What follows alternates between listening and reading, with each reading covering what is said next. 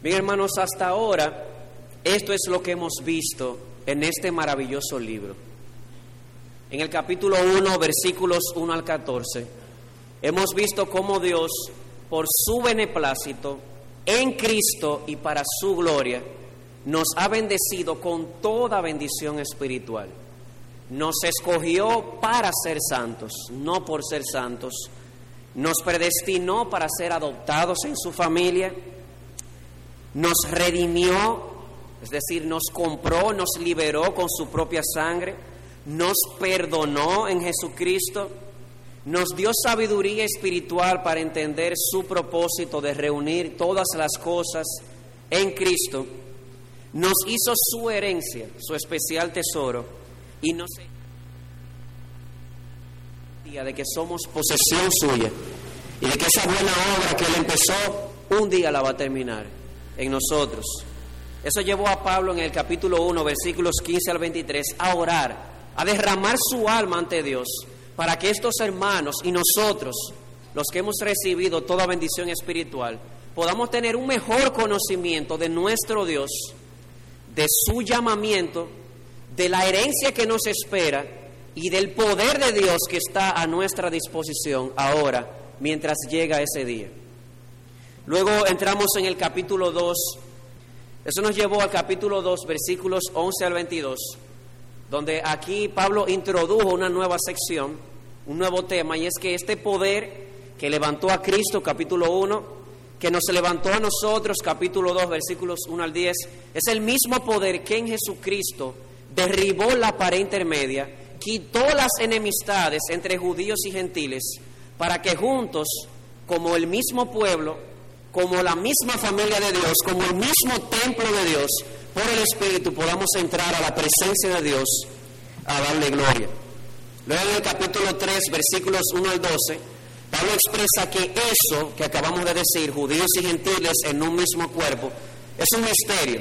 Eso significa que en generaciones pasadas, en el tiempo del Antiguo Testamento, no se dio a conocer con tanta luz, pero que ahora, en los tiempos del Nuevo Testamento, a través de los profetas y los apóstoles, se ha sido, ha sido explicado con más claridad. De hecho, Pablo era uno de esos apóstoles a quien Cristo comisionó para ir a los gentiles a predicar este evangelio de paz que crea la paz entre judíos y gentiles. Luego, en base a esto, de que son un solo pueblo, Pablo eleva una segunda oración.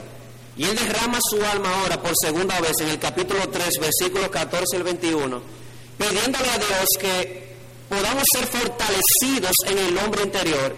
¿Para que Para que Cristo tenga más control de nosotros dentro de este cuerpo, más y más control para que podamos estar arraigados como un árbol, cementados como un edificio en el terreno que se llama el amor. No solamente eso, también para que podamos ser capaces de comprender y conocer por la experiencia el amor de Cristo en todas sus dimensiones, su altura, su profundidad, su, anchura y su longitud. Y también para que cada día más podamos ser transformados a la imagen de Cristo en la plenitud de Dios. Eso nos llevó al capítulo 4, donde comienza la parte práctica del libro, aunque no deja de haber doctrina. Y el llamamiento general o la aplicación general es esta. Capítulo 4, versículo 1. Andar como es digno de la vocación de vuestro llamado. En otras palabras, hemos de caminar a la altura del llamamiento que se nos ha hecho.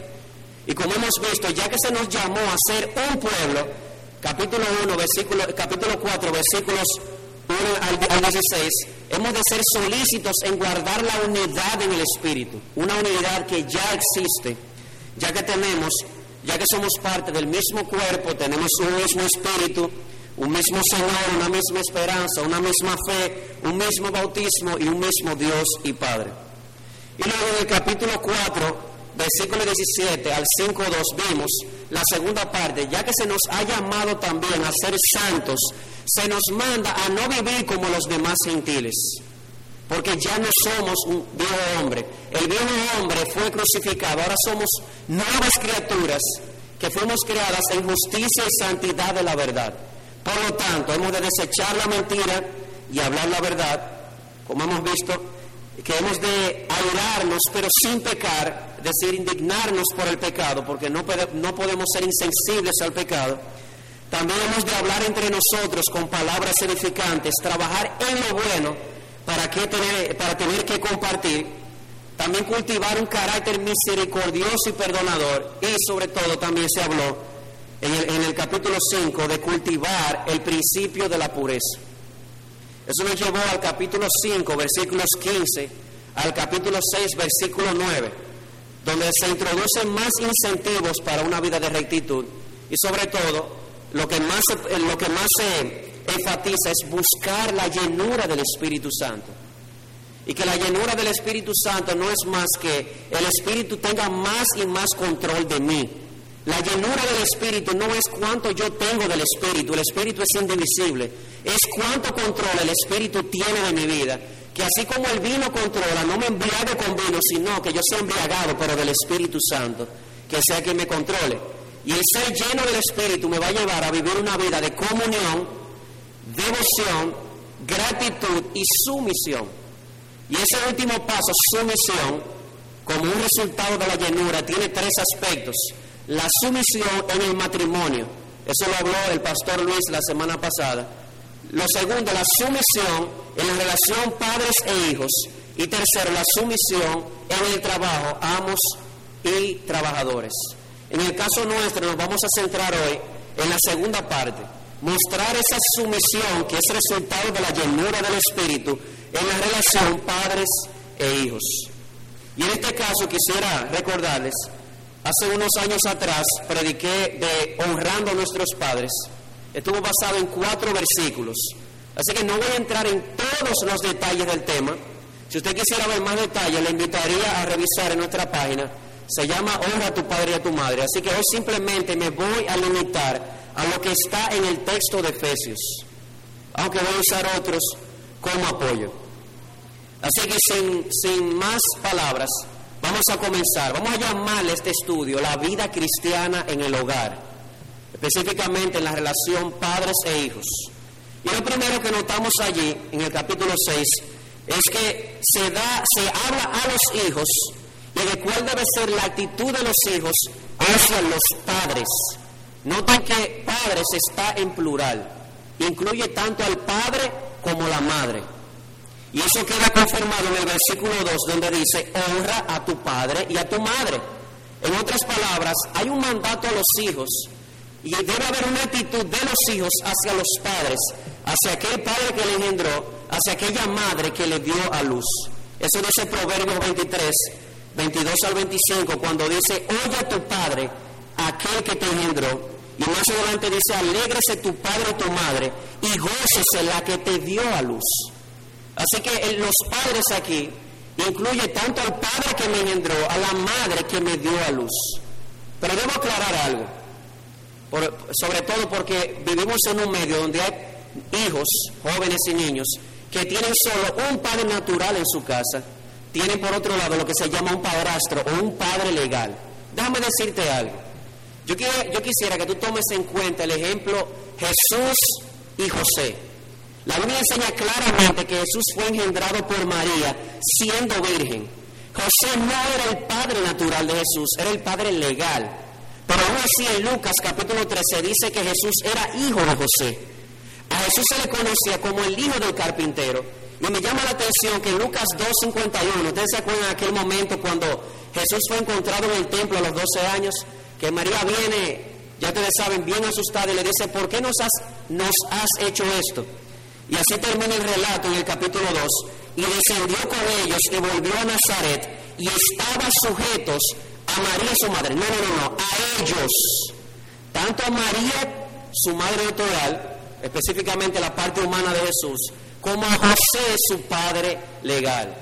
Así que, amados hijos, ya seas niño, seas joven, el mandato, la actitud que a ti se, te está mandando a cultivar en este pasaje, no solamente envuelve a aquel que te engendró y aquella que te trajo a la vida o te dio a luz, incluye también a tus padres legales o padrastros. Así que yo te reto en esta mañana, si ese es el caso tuyo, a que tú tomes a Cristo como tu modelo y andes como Él, que estaba sujeto a ellos, aunque José era simplemente su padre legal.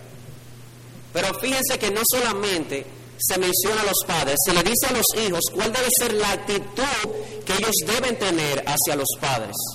Dice el versículo 2, honra a tu padre y a tu madre. Esa palabra en el original, la palabra tima, significa valorar o estimar. Se utiliza en la Septuaginta. La Septuaginta es una versión griega del Antiguo Testamento.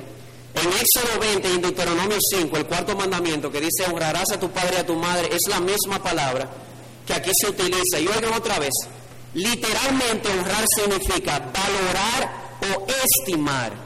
Así que nota que el mandamiento de honrar a los padres es un mandamiento primariamente dirigido al corazón.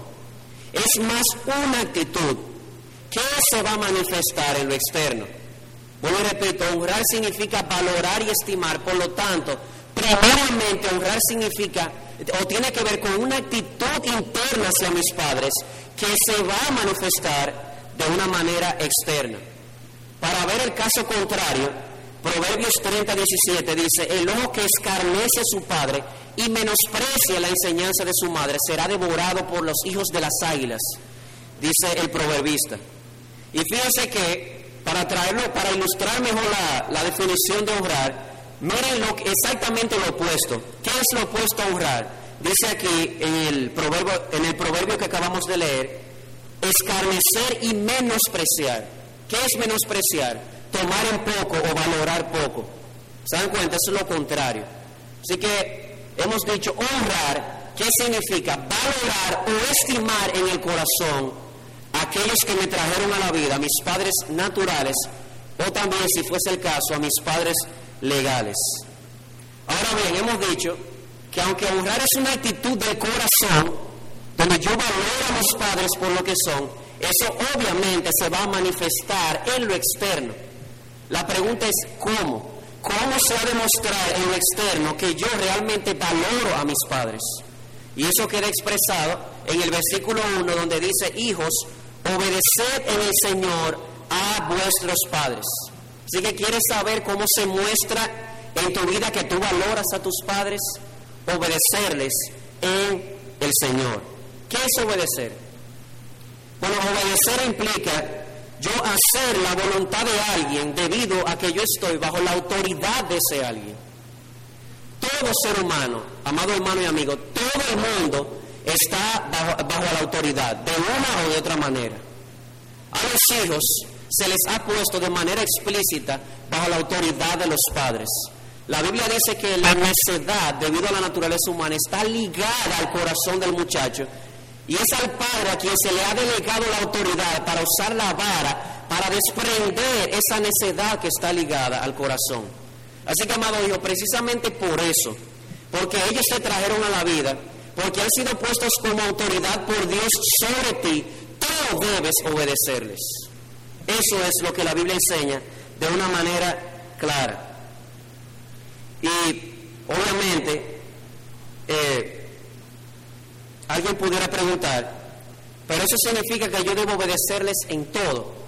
El pasaje paralelo en Colosenses dice claramente, obedeced en todo a vuestros padres. Así que es en todo, Colosenses 3, capítulo 20. Y no solamente eso, la Biblia no solamente apunta al qué. Hemos dicho ya en otras ocasiones que a Dios no solamente le importa el qué, le importa también el cómo. Y el pasaje paralelo en Colosenses 3, cuando habla de la honra de los padres, termina diciendo más abajo, y todo lo que hagáis, hacedlo de corazón como para el Señor. Amado hijo, la obediencia tuya hacia los padres debe ser algo del corazón. Y sobre todo cuando entiendes que la palabra honrar significa valorarlos en tu corazón, la obediencia va a ser simplemente el fruto externo de que en el corazón tú los valoras. De hecho, si no lo haces de corazón, Pablo dice en Colosenses 3 que sería una obra injusta. Sería, como dice el doctor Lloyd Jones, simplemente obedecer la ley en la letra, pero no en el espíritu. ¿Y sabes algo? Si le obedeces solamente en la letra y no, en el espíritu, no es suficiente. Jesús dice que nuestra justicia como discípulos de Él debe superar a la justicia de los fariseos y los publicanos. Así que debe ser hecho de corazón, como para el Señor. Dame ilustrártelo de esta, de esta manera. Imagínate tú que en vez de ser tu padre o tu madre quien te diga, ve a limpiar tu alcoba, o ve a fregar, o ve a botar la basura, de corazón significa hacerlo como para el Señor. Imagínate que es Cristo que te, lo está diciendo.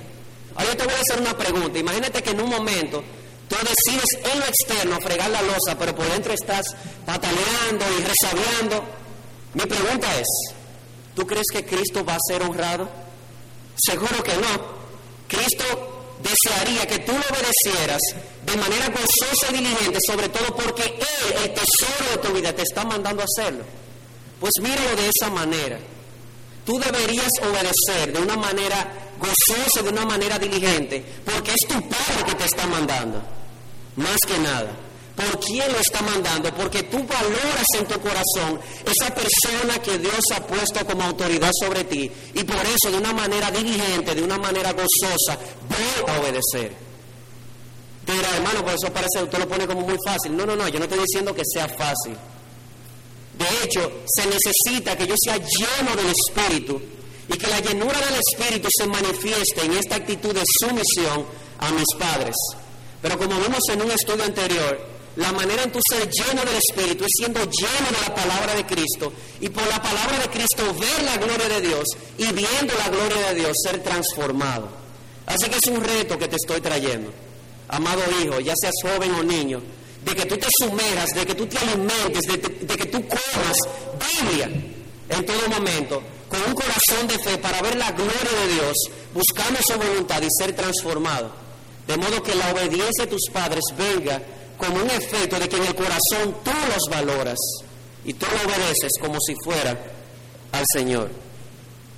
Y alguien dirá, una pregunta, ¿y si mi padre es inconverso? Es una pregunta muy importante. ¿Tengo que obedecerlos en todo? Sí. Literalmente en todo. Sí. El pasaje en Colosenses acabamos de ver que dice obedecer en todo a vuestros padres. Ahora bien, esa palabra en Colosenses capítulo 3 debe ser puesta a la par con la de Efesios para complementar. Allí dice obedecer en todo, en Efesios dice obedecer en el Señor a vuestros padres. ¿Qué significa esto? De que debes obedecerles en todo, aunque no sean creyentes, a menos que lo que ellos te manden a hacer vaya en detrimento de tu relación con Dios. ¿Por qué? Porque Jesús claramente enseñó que si yo pongo a padre o a madre por encima de él, entonces no soy digno de él. Entonces, señor predicador, ¿por qué usted hizo tanto énfasis en que sí? O porque yo quiero ajustar la excepción a la regla y no la regla a la excepción. Debes obedecerles en todo, salvo que ellos te manden a hacer algo que vaya en contra de la voluntad de Dios. Y aquí voy a dar un pequeño paréntesis a los hermanos. Eso no solamente sucede con padres inconversos, a veces sucede con nosotros. Papi, te llama fulano, dile que yo no estoy. A veces yo quisiera que el hijo dijera que no sé el que no está aquí. Hermano, ¿cómo podemos enseñar a nuestros hijos a mentir cuando decimos que somos guiados por la justicia y santidad de la verdad? No, nuestros hijos no están en la obligación de obedecernos cuando lo que les estamos mandando va en contra de la voluntad expresa de Dios. El mismo Pedro que dijo que debemos obedecer a la autoridad fue el mismo Pedro que dijo, es necesario obedecer a Dios antes que a los hombres. Así que sí hay un excepto en todo esto, pero recuerda que hay un principio general, debes, ajustar la excepción a la regla y no ponerlo al revés. Y digo esto porque soy hijo cristiano y mi padre fue inconverso por más de 15 años mientras yo era creyente. Y realmente existe un peligro entre aquellos que profesan ser creyentes con padres inconversos. Y el peligro es que a veces queremos llevar las cosas al extremo. Hijos creyentes que se quieren escudar tras esta verdad de que no, es el Señor. ¿Para qué? Para hacer daño. Amado escucha lo que te voy a decir. Y te lo estoy diciendo como alguien que cayó en ese error. El irse a los extremos hace muchísimo daño. Hace mucho daño, hace más daño que bien el tú no ser equilibrado. Si tú eres creyente, tú debes entender de que tú ves las cosas con más claridad que tu padre inconverso, porque tú estás en luz y él no. Le voy a dar un ejemplo del cual no me siento orgulloso. Simplemente me llegó a la mente mientras, mientras lo preparaba. Recuerdo un día mi padre no era creyente y era un domingo y él me pidió que le lavara el vehículo. Y yo comencé a patalear y comencé a sacar como excusa de que no, de que es el día del Señor. Pero mi papá no era creyente, no entendía eso. Y creo que en ese momento hizo más daño que bien. El Señor sabía que en mi corazón yo deseaba pasarlo en comunión con Él, pero creo que eso hizo más daño. Amado hijo, hace más daño si tú no eres equilibrado con tus padres. Así que yo te exhorto a que imites a Pablo cuando dijo, no sea eh, que él no era tropiezo ni a judío ni gentil, ni a la iglesia de Dios. Dice, como yo en todas las cosas agrado a todos, no procurando mi propio beneficio, sino el de muchos, para que muchos sean salvos. Así que sorpresa, va esto en detrimento de mi relación con Dios, entonces no estás en la obligación. Pero te lo suplico, sopesa, porque pudiera ser que tu juicio no sea equilibrado y haga más daño que bien. Recuerdo también otro ejemplo al respecto de un hijo cristiano que se iba a casar, invitó a su, obviamente sus padres tenían que ir, y sus padres no creyentes querían invitar a unos amigos y a unos eh, familiares no creyentes. Y los hijos se opusieron porque ellos eran impíos. Y realmente al final sucedió que los padres terminaron endureciéndose más.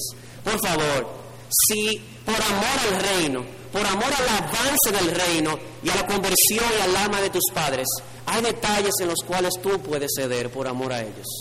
No hagas de esta verdad un escudo para llevarte a los extremos, sobre todo en cosas que son insignificantes. Y públicamente le voy a decir a mi padre que está allá arriba que me perdone por esos 15 años, por las veces que usé esta verdad para escudarme y hacerle daño. Y si él está no sentado como miembro de esta iglesia cristiana, ha sido por el poder de Cristo. Porque confieso que mi testimonio fue muy débil al respecto. Yo no cometas el mismo error. Pero gracias a Dios que tenemos un Dios que su poder es inigualable, que llama las cosas que no son como si fuesen y puede crear la luz en un corazón donde hay tinieblas. Lo segundo que vemos aquí en esta dirección hacia los hijos, ya vemos que se les manda a honrar, a valorar en el corazón, y esto va a dar como fruto una obediencia. Vemos que Pablo da tres razones de por qué hacerlo aquí. La primera razón es porque esto es justo porque esto es justo. La pregunta es, ¿por qué es justo yo honrar a los padres? ¿Por qué es justo yo obedecerles como un reflejo de que yo los honro? Bueno, si entendemos que justo significa dar a cada quien lo que merece, porque cuando tú honras a tus padres, les estás dando a ellos lo que ellos merecen. La pregunta clave es, ¿por qué merecen que yo los honre? ¿Por qué mis padres merecen que yo les honre y les obedezca en todo en el Señor? Y la respuesta es múltiple. Bueno, en primer lugar, porque de manera voluntaria ellos fueron los que me trajeron al mundo. Mi padre fue quien me engendró, mi madre fue quien me dio la luz y la Biblia ata eso a la honra. Miren lo que dice Proverbios 23, ahorita lo leíamos. Oye a tu padre al que te engendró y cuando tu madre envejeciere no la menosprecies. Para que más adelante dice, para que aquel que te engendró y la madre que te dio a luz se alegren para que no le seas de deshonra a ellos. Así que, así como yo le debo obediencia a Dios, porque Él es el creador y yo la criatura, hay algo de similitud, porque mis padres me trajeron al mundo de una manera voluntaria, yo debo honra y obediencia a ellos. Hermanos y amigos, hasta los animales cumplen con este, este principio, es algo natural. Los animales cuando son pequeños están sujetos a aquellos que le trajeron al mundo. ¿Cómo puede ser que nosotros, seres racionales, no entendamos de que esto es lo justo? Porque la misma naturaleza lo exige.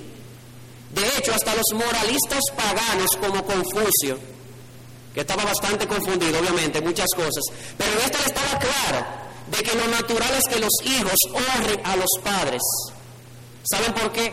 Porque Dios ha escrito en el corazón, aún de nuestros hijos, aún de nuestros padres, que, que los hijos le deben obediencia a los padres.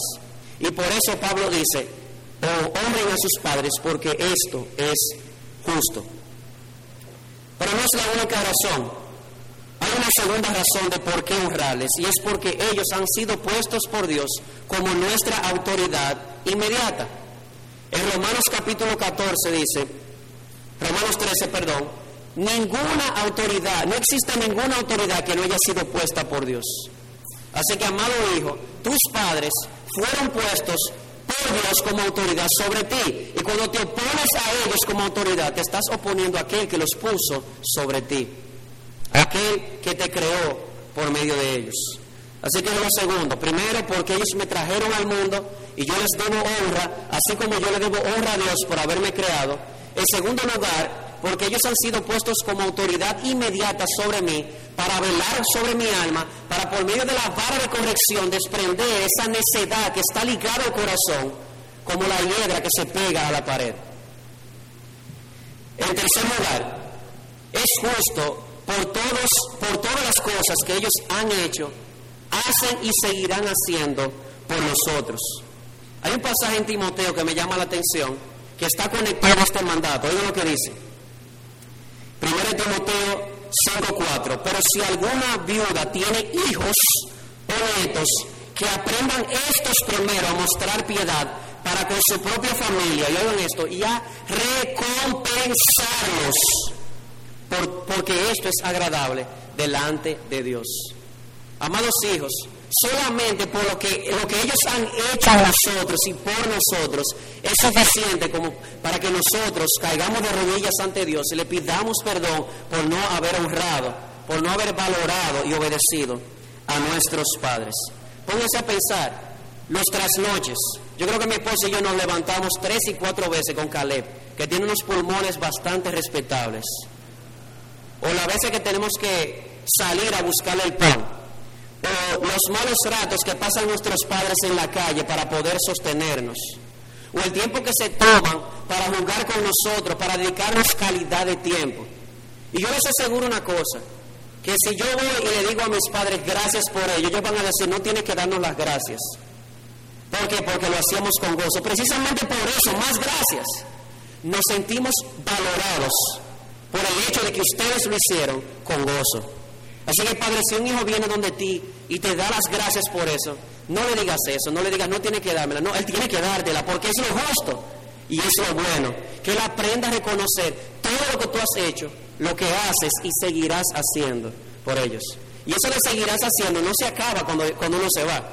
Esta semana estaba para predicando en Mao y salimos como a las 5 de la tarde, íbamos a llegar aquí bastante tarde. Lo primero que que se me fue una llamada de mi mamá, ya yo no vivo los hoteles, de hecho ella me dijo, ¿a qué hora tú llegas? Yo llego como a las 10, ella, por favor, dame una llamadita para saber que llegaste bien, por lo que han hecho, por lo que hacen y por lo que seguirán haciendo. Amados hijos, es justo que valoremos a nuestros padres. Otra razón más, porque ellos tienen más edad, más experiencia y por regla general saben más que tú. ¿Sabes algo? Hay una mentira que el diablo ha metido en la cabeza de los jóvenes y es hacerle creer que nuestros amigos saben más que nuestros padres. Por lo general, eso no es así, es una mentira del diablo. Déjame decirte algo, aunque no siempre tus padres saben lo que es mejor para ti, porque a veces no tienen la luz del Evangelio, ellos siempre quieren lo que es mejor para ti. Y créeme que tienen más experiencia que tú. ¿De cuántos males tú te hubieses librado si te hubieses guiado por tus padres? De cuántas caídas, de cuántos golpes. Y aquí quiero entrar una nota eh, en este aspecto. Y es que la, la enseñanza moderna acerca de la crianza de los hijos se enseña en contra del castigo, en contra de la vara, de lo cual voy a mencionar más adelante. Pero ¿sabes algo? De cuántos dolores mayores el Señor me libró por los dolores menores de los castigos que mis padres me dieron aunque no los entiendas ahora porque en el presente la disciplina no parece ser causa de gozo. Ellos saben más que tú y saben que ese pequeño dolor te va a librar de un mal mayor como ir a la cárcel o ser asesinado. Ay, pastor, pero usted se ha exagerado. No, no, no, no es exageración. Vamos a ver ejemplos dentro de un, eh, un ratico. Y hay una razón más que quiero agregar. Es lo justo que nosotros les obedezcamos, les honremos porque nos trajeron al mundo, porque han sido puestos por autoridad sobre nosotros, por todo lo que han hecho, hacen y harán por nosotros, porque tienen más edad y saben más. Y por último, yo diría porque nadie ama más tiernamente a un hijo que sus padres. Nadie ama más tiernamente a un hijo que sus padres. Hay un pasaje en el Salmo 27 que dice, 27.10, aunque mi padre y mi madre me dejaran, con todo el Señor me va a recoger. Ahora yo te pregunto, ¿tú sabes por qué no dice aunque el vecino me dejara, aunque el amigo me dejara? Porque las últimas personas en el mundo que te van a abandonar van a ser tus padres. Ahora es una posibilidad. Y en caso, en el remoto caso de que suceda, sabe algo de que el Señor te va a recoger si tú vienes a Él. Pero el punto del pasaje, ese concesivo de aunque mi padre y mi madre me dejaran, lo que quiere expresar es el grado absoluto y extremo, porque son las últimas personas en el mundo que me van a abandonar, aun cuando yo he cometido muchísimos errores. Hemos visto muchísimos hijos que por errores de ellos, por pecados de ellos, su matrimonio ha sido eh, destruido. Pero sin embargo los padres siguen ahí. Ellos siempre van a seguir ahí con nosotros. Así que, amado hermano, especialmente aquí todo el mundo es hijo. Todo el mundo es hijo, aunque sea mayor de edad. Le debemos honra a nuestros padres porque esto es justo. ¿Por qué es justo? Porque te trajeron a la vida, porque han sido puestos por Dios como autoridad sobre ti, porque ellos han hecho mucho por ti, hacen y seguirán haciendo por ti, porque ellos tienen más edad, más experiencia y por lo tanto saben más que tú, y porque por lo general nadie ama más a un hijo que un padre y una madre. Así que esto es justo. Pero no es la única razón que el apóstol da. La única razón no es porque es justo. Él da un segundo porqué, y ese segundo porqué es porque hay una promesa para aquellos que honran a sus padres. Ahí mismo en el versículo 3 eh, dice 12 3, honra a tu padre y a tu madre, que es el primer mandamiento con promesa. Hay una promesa ligada a este mandato. Y luego dice cuál es la promesa. Para que te vaya bien y seas de larga vida sobre la tierra. Obviamente nosotros sabemos que Pablo eh, está citando textualmente el Antiguo Testamento. Y hay una diferencia. Esta promesa en el Antiguo Pacto tenía parte del cumplimiento en la tierra de Canaán, tenía parte del cumplimiento con salud y larga vida en la tierra de Canaán. Pero ¿qué sucede? Los tiempos han cambiado y el trato de Dios para con su pueblo ha cambiado. Sobre todo porque ya en esta nueva comunidad, la iglesia, ya no somos meramente judíos, somos una sociedad mixta de toda lengua, tribu y nación. Así que las bendiciones de Dios en el nuevo pacto son más de carácter espiritual. Y así empezamos Efesios. Bendito sea el Dios y Padre de nuestro bendito Señor y Salvador Jesucristo. ¿Por qué? Porque nos bendijo con toda bendición espiritual. Así que en el nuevo pacto son más de carácter espiritual. Sin embargo, en el nuevo pacto, Pablo está citando esa promesa. Así que de una o de otra manera, esa promesa tiene parte del cumplimiento ahora aquí en la tierra. Y voy a mencionar algunas maneras. La obediencia a los padres tiende a preservar la vida de los hijos. Miren lo que dice Proverbios 4, 1 al 4. Oíd hijos la enseñanza de un padre y estad atentos para que reconozcáis cordura, porque os doy buena enseñanza. No desamparéis mi, ley, porque yo también fui hijo de mi padre, delicado y único delante de mi madre. Él me enseñaba y me decía, retenga tu corazón mis razones, guarda mis mandamientos, y oye esto, y vivirás. Por lo general, la honra a los padres, la obediencia a los padres, tiende a preservar la vida terrenal de los hijos. Y no solamente la vida de los hijos, también la vida de las familias. Ustedes todos conocen aquí la mayoría al sacerdote Elí en el tiempo de Samuel. Se dice que los hijos de Elí eran implacables y desobedientes al extremo. Y oye las palabras que Dios le dijo a Elí, el padre de estos hijos. Cortaré tu brazo y el brazo de la casa de tu padre, de modo que no haya anciano en tu casa. ¿Sabes por qué? Por la desobediencia de sus hijos. Así que la obediencia de un hijo no solamente tiende a preservar su vida como individuo, sino también la vida de las familias. Además, la obediencia a los padres tiende a preservar la, vida de la sociedad. ¿Cuál es el núcleo de la sociedad? De la familia. Pero quiero darte un ejemplo. Ustedes todos conocen, o la mayoría aquí, el caso de Roboam, el hijo de David. Ustedes saben que en aquellos tiempos los ancianos se les llamaba padres también. Que dicho sea de paso, el mandamiento de honrar padres también incluye a los ancianos, que tienen más canas que tú, ante quienes deberías pararte y hacer reverencia y respeto.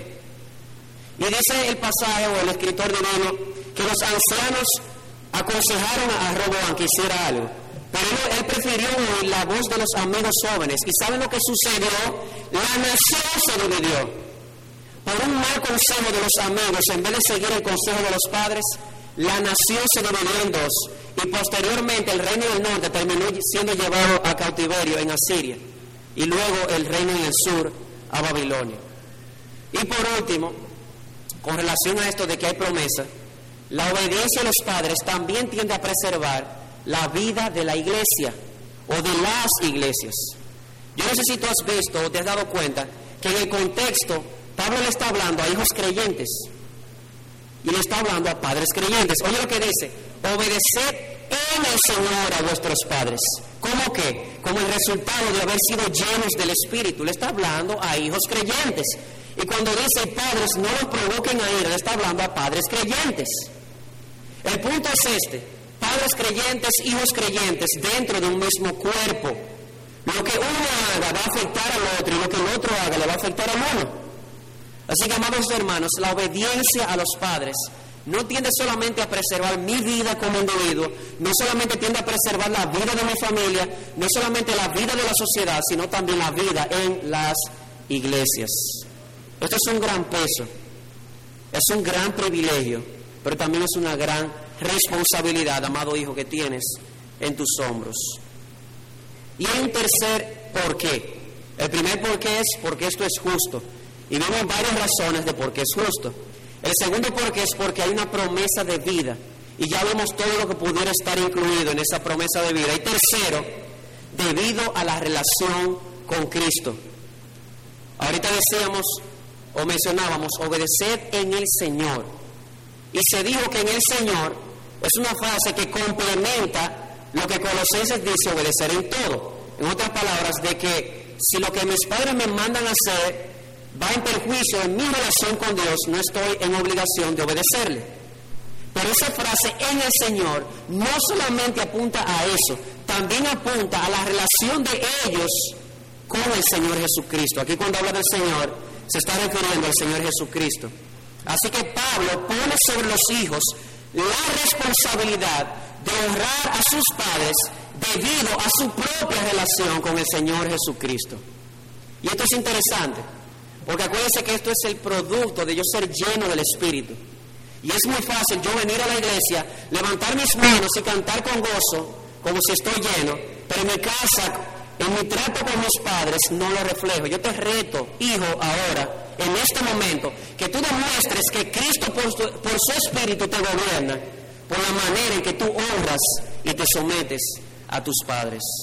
Eso es una evidencia de que el espíritu te está gobernando. No lo pases por alto. Así que, ¿qué hemos visto en esta primera parte? Hay un deber, honrar, que significa valorar y estimar en el corazón a quien, a mis padres, biológicos o legales. Y esa honra va a dar como fruto una obediencia, una obediencia de corazón, como si fuera el Señor. ¿Por qué? Porque esto es justo. ¿Por qué? Porque hay una promesa de vida para ti. ¿Por qué? Porque eso está basado o tiene relación con tu relación con el Señor Jesucristo. Pero el pasaje no queda ahí. Hay una segunda instrucción que se da, pero en este caso ahora los padres. Pablo estaba hablando a los hijos, ahora se voltea del lado de los padres. Así como lo hizo en el caso anterior, en el primer caso del someteos unos a otros, primero le habló a las esposas que estaban sujetas a sus maridos y luego se dirige a los esposos. Y esto es interesante porque se le haría mucho más fácil a una esposa someterse a su esposo si él es un esposo amante.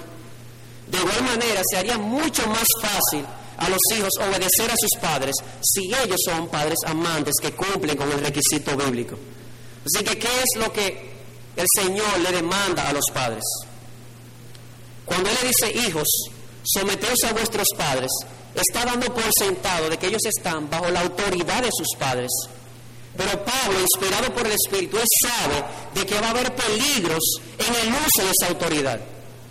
En el, uso, en el uso de la autoridad de los padres sobre los hijos hay varios peligros. En esta mañana vamos a ver dos que constituyen dos extremos. El primero de ellos tenemos el abuso de la autoridad. El abuso de la autoridad en el hogar es lo primero a lo que se nos está advirtiendo aquí. De hecho, se dice, no provoquéis a ira a vuestros hijos. El abuso de la autoridad está ligado al provocarlos a ira. Y de hecho tenemos este principio reflejado en la generación victoriana en Inglaterra. Realmente es interesante leer esta historia y ver la manera en que ellos criaban a los hijos, visto desde, desde una perspectiva negativa. En su concepto de los victorianos en Inglaterra, la paternidad y la disciplina tenían un elemento de tiranía. Era severa y era áspera ellos tenían este lema, los hijos no están para ser oídos, están solamente para ser vistos. Si ese es tu concepto, los provocarás a ira. Ellos no les permitían a sus hijos expresar su opinión. Y déjame decirte algo, amado Padre. Había una costumbre entre los judíos que a partir de los 12 años los padres estaban conscientes de que había un cambio en sus hijos.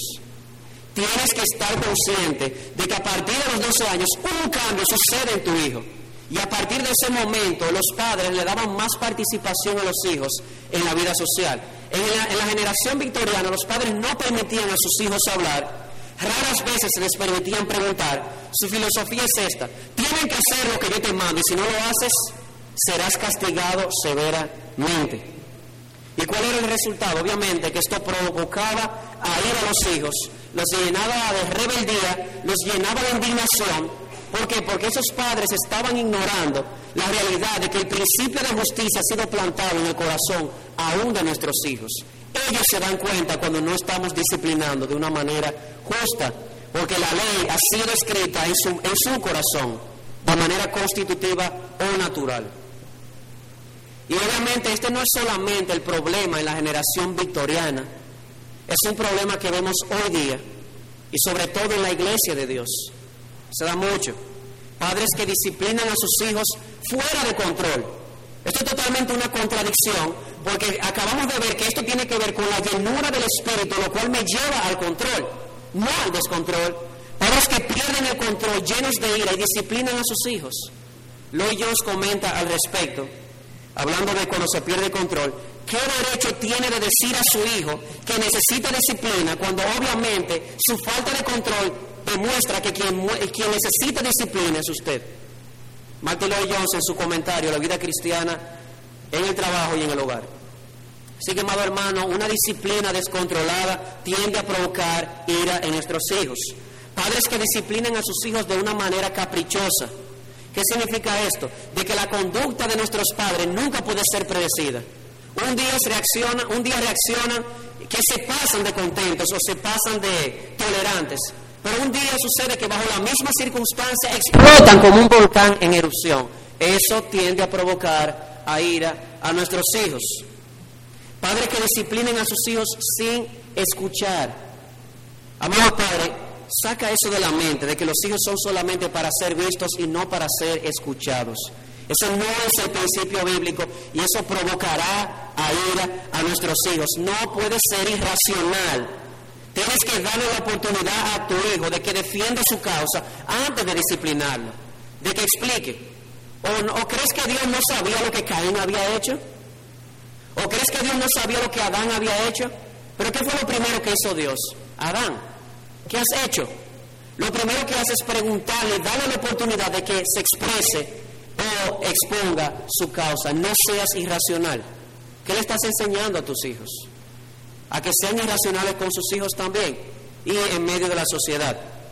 También padres que disciplinen a sus hijos de una manera egoísta, como si ellos, en vez, de, en vez de comportarse como protectores, se comportan como amos y tratan a sus hijos como siervos, como si los hijos nos hubiesen sido dados por Dios para complacernos en nuestros deseos egoístas.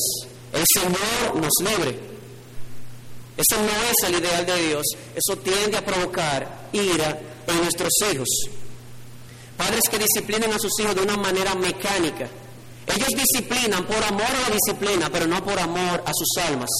Y nunca dan ni una razón bíblica para su disciplina.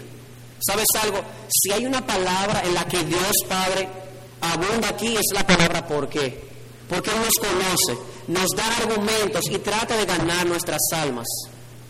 No me disciplines de una manera mecánica. Dile a tu hijo la razón bíblica. Deja que él exponga. Obviamente, si no tiene razón, como sucede 70% de los casos que exponen, pero ve que no tiene razón, entonces debe disciplinarle, pero mostrarle por la escritura. ¿Por qué? ¿Por qué lo has disciplinado? Para que no sea de una manera mecánica. Debes criar a tus hijos con convicciones. Si, no, si nunca le das razones, van a salir de tu casa como personas inseguras, sin convicciones ni principios en el mundo.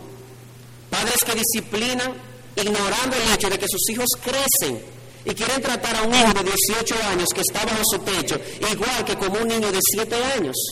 No es lo mismo. Hay un libro muy, muy bueno que leí hace, hace unos meses. Se llama Aún en las mejores familias. Y el autor mostraba cómo aún en la familia de Cristo, el problema de María, cuando se aparece en el templo y dice, ¿quién nos has hecho? Su problema fue que ignoró en ese momento que ya Jesús estaba cambiando, Él pasó por todas las etapas de crecimiento. No puedes ignorar eso, amado Padre.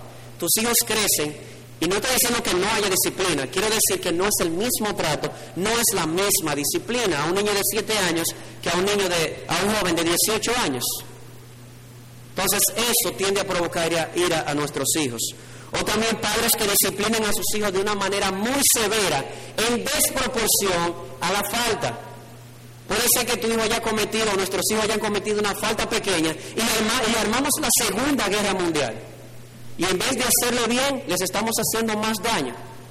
¿Sabes cuál era el principio de Dios de ojo por ojo y diente por diente? Hay personas que están equivocadas. Ojo por ojo, diente por diente. No significaba venganza en el Antiguo Testamento. Significaba de que el castigo de la autoridad debía ser proporcional a la falta. Ojo por ojo, diente por diente. Eso es lo que significa. El, el castigo debe ser proporcional. Porque si no, provocará a nuestros hijos rebeldía. Padres que disciplinen a sus hijos humillándolos delante de la gente. Con palabras hirientes y palabras sarcásticas. No es necesario. No es la manera en que Dios nos trata. Padres que disciplinan a sus hijos y en vez de ayudarles a cultivar su personalidad, porque son personas con intelecto, con afectos, sus sentimientos y con voluntad, lo que hacemos es que aplastamos su personalidad y queremos imponer la nuestra. Eso no es el principio bíblico. También padres que disciplinan a sus hijos sin distinguir el ser de los hechos. Amado Padre, no importa lo que tu hijo haya hecho, y, yo sé que eso afecta a la relación, pero haga lo que haga, sigue siendo tu hijo. Y tienes que hacerle sentir eso, de que lo vas a disciplinar, pero a pesar de lo hecho, tú lo amas porque sigue siendo tu hijo. Y hay padres que no le, no le hacen ver a sus hijos esa distinción. Si has hecho mal, debe ser castigado, pero sigue siendo mi hijo y yo te amo. De hecho, te, te disciplino porque te amo, porque así Dios lo hace con nosotros. Padres que demuestran favoritismo a la hora de disciplinar. Y el resultado es lo que le pasó a Jacob, que mostró favoritismo hacia José, provocó a los demás hijos. Y al final, ¿qué sucedió? Que al pobre José le dieron y hasta lo vendieron sus propios hermanos. También padres que disciplinan a sus hijos eh, solamente cuando se equivocan, pero cuando hacen algo bien hecho no los estimulan ni los premian. Amado Padre, debes estimular a tus hijos cuando hacen algo bien. ¿O no hace Dios eso con nosotros? También claro que lo hace. Hagamos lo mismo, imitemos a nuestro Padre Celestial.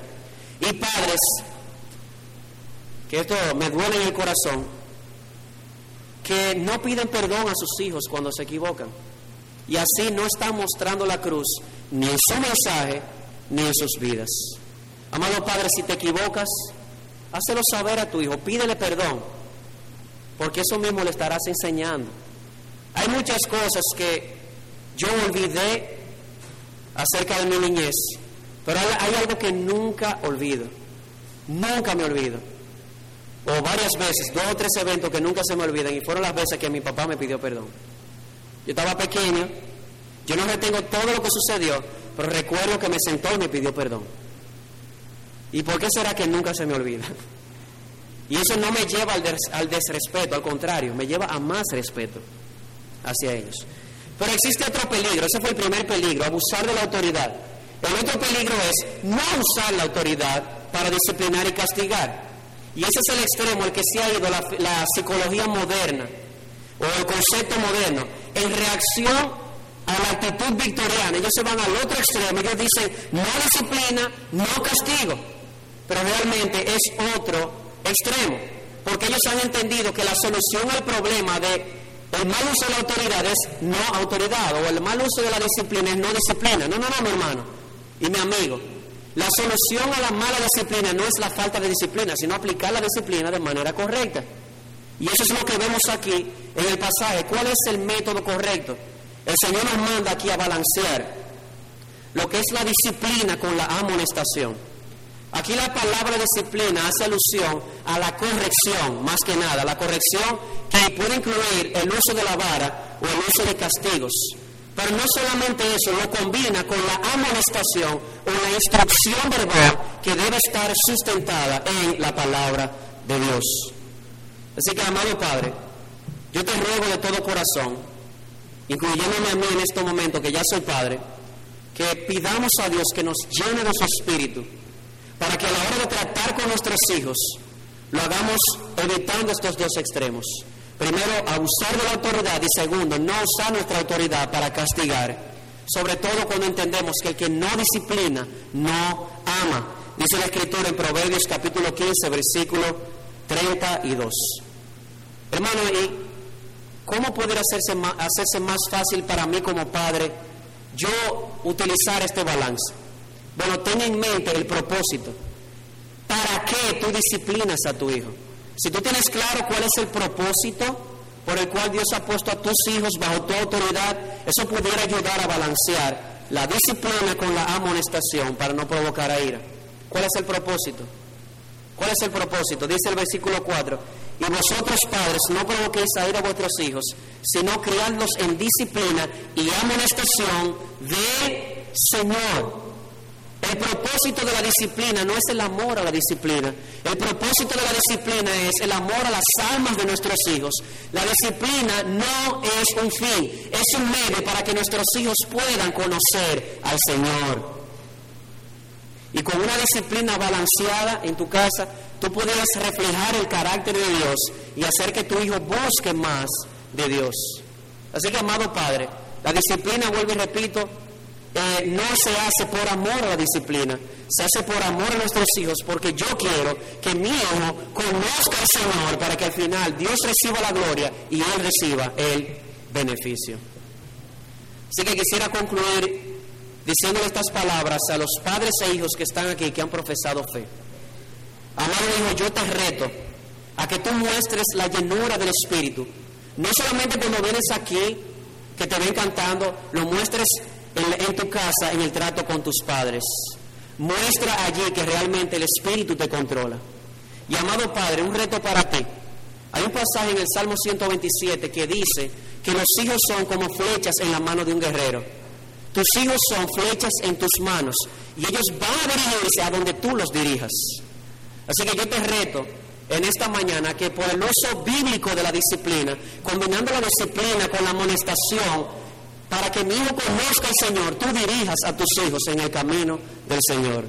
Y así dice la Escritura, instruye al niño en su camino, y aun cuando fuera viejo, no se apartará de él. Pero no voy a terminar sin darle unas palabras a mis amigos que están aquí, a nuestros amigos que nos visitan y que no son creyentes. No me costumbre leer un versículo ya terminado, pero yo quisiera leerte esto. Oye lo que dice Proverbios capítulo 14, versículo 26. En el temor de Jehová está la fuerte confianza y esperanza tendrán sus hijos. Hay otra traducción que dice, en el temor del Señor está la confianza y a sus hijos dará seguridad. ¿Sabes algo? Cuando papá está bien, todo está bien en casa. Cuando el hijo ve que su padre está tranquilo en medio de las tormentas, su hijo está tranquilo, se siente seguro. ¿Por qué? Porque el padre y la madre son una personificación de Dios en sus vidas. Pero si ellos no ven a sus padres tranquilos en medio de las tormentas de la vida, como hablaba el pastor Víctor esta mañana, ellos no estarán tranquilos porque ellos sienten que su único refugio seguro ya no es seguro porque lo ven temeroso. Amado Padre, ¿sabes dónde puedes encontrar un refugio seguro para tus hijos? El temor del Señor es confianza segura y dará seguridad a tus hijos. Y no solamente para ellos, sobre todo para ti. Porque cuando tú has encontrado tu refugio en Cristo, tus hijos verán en ti que tú tienes un refugio aún en medio de la tormenta. Así que yo te exhorto ahí donde estás sentado, amado amigo que no conoces a Cristo, que ahora, ahora mismo, tú entregues tu corazón a Jesucristo. Tú le pides, Señor, he sido convencido por tu ley que he errado en el blanco. He sido convencido que no he llenado los estándares que tú exiges de mí, como padre ni como nada, ninguno de nosotros. He sido convencido por tu ley que soy culpable, pero tú has dicho en tu palabra que en la cruz de Jesucristo hay perdón para todo aquel que se cobija bajo su sombra. Así que ahí mismo donde estás sentado, yo te exhorto a que le pidas al Señor que entre en tu corazón y que sea tu Señor, tu Salvador y tu tesoro. ¿Y sabes qué? Tendrás un refugio seguro para ti y para tus hijos. Y al Señor sea la gloria por siempre. Amén.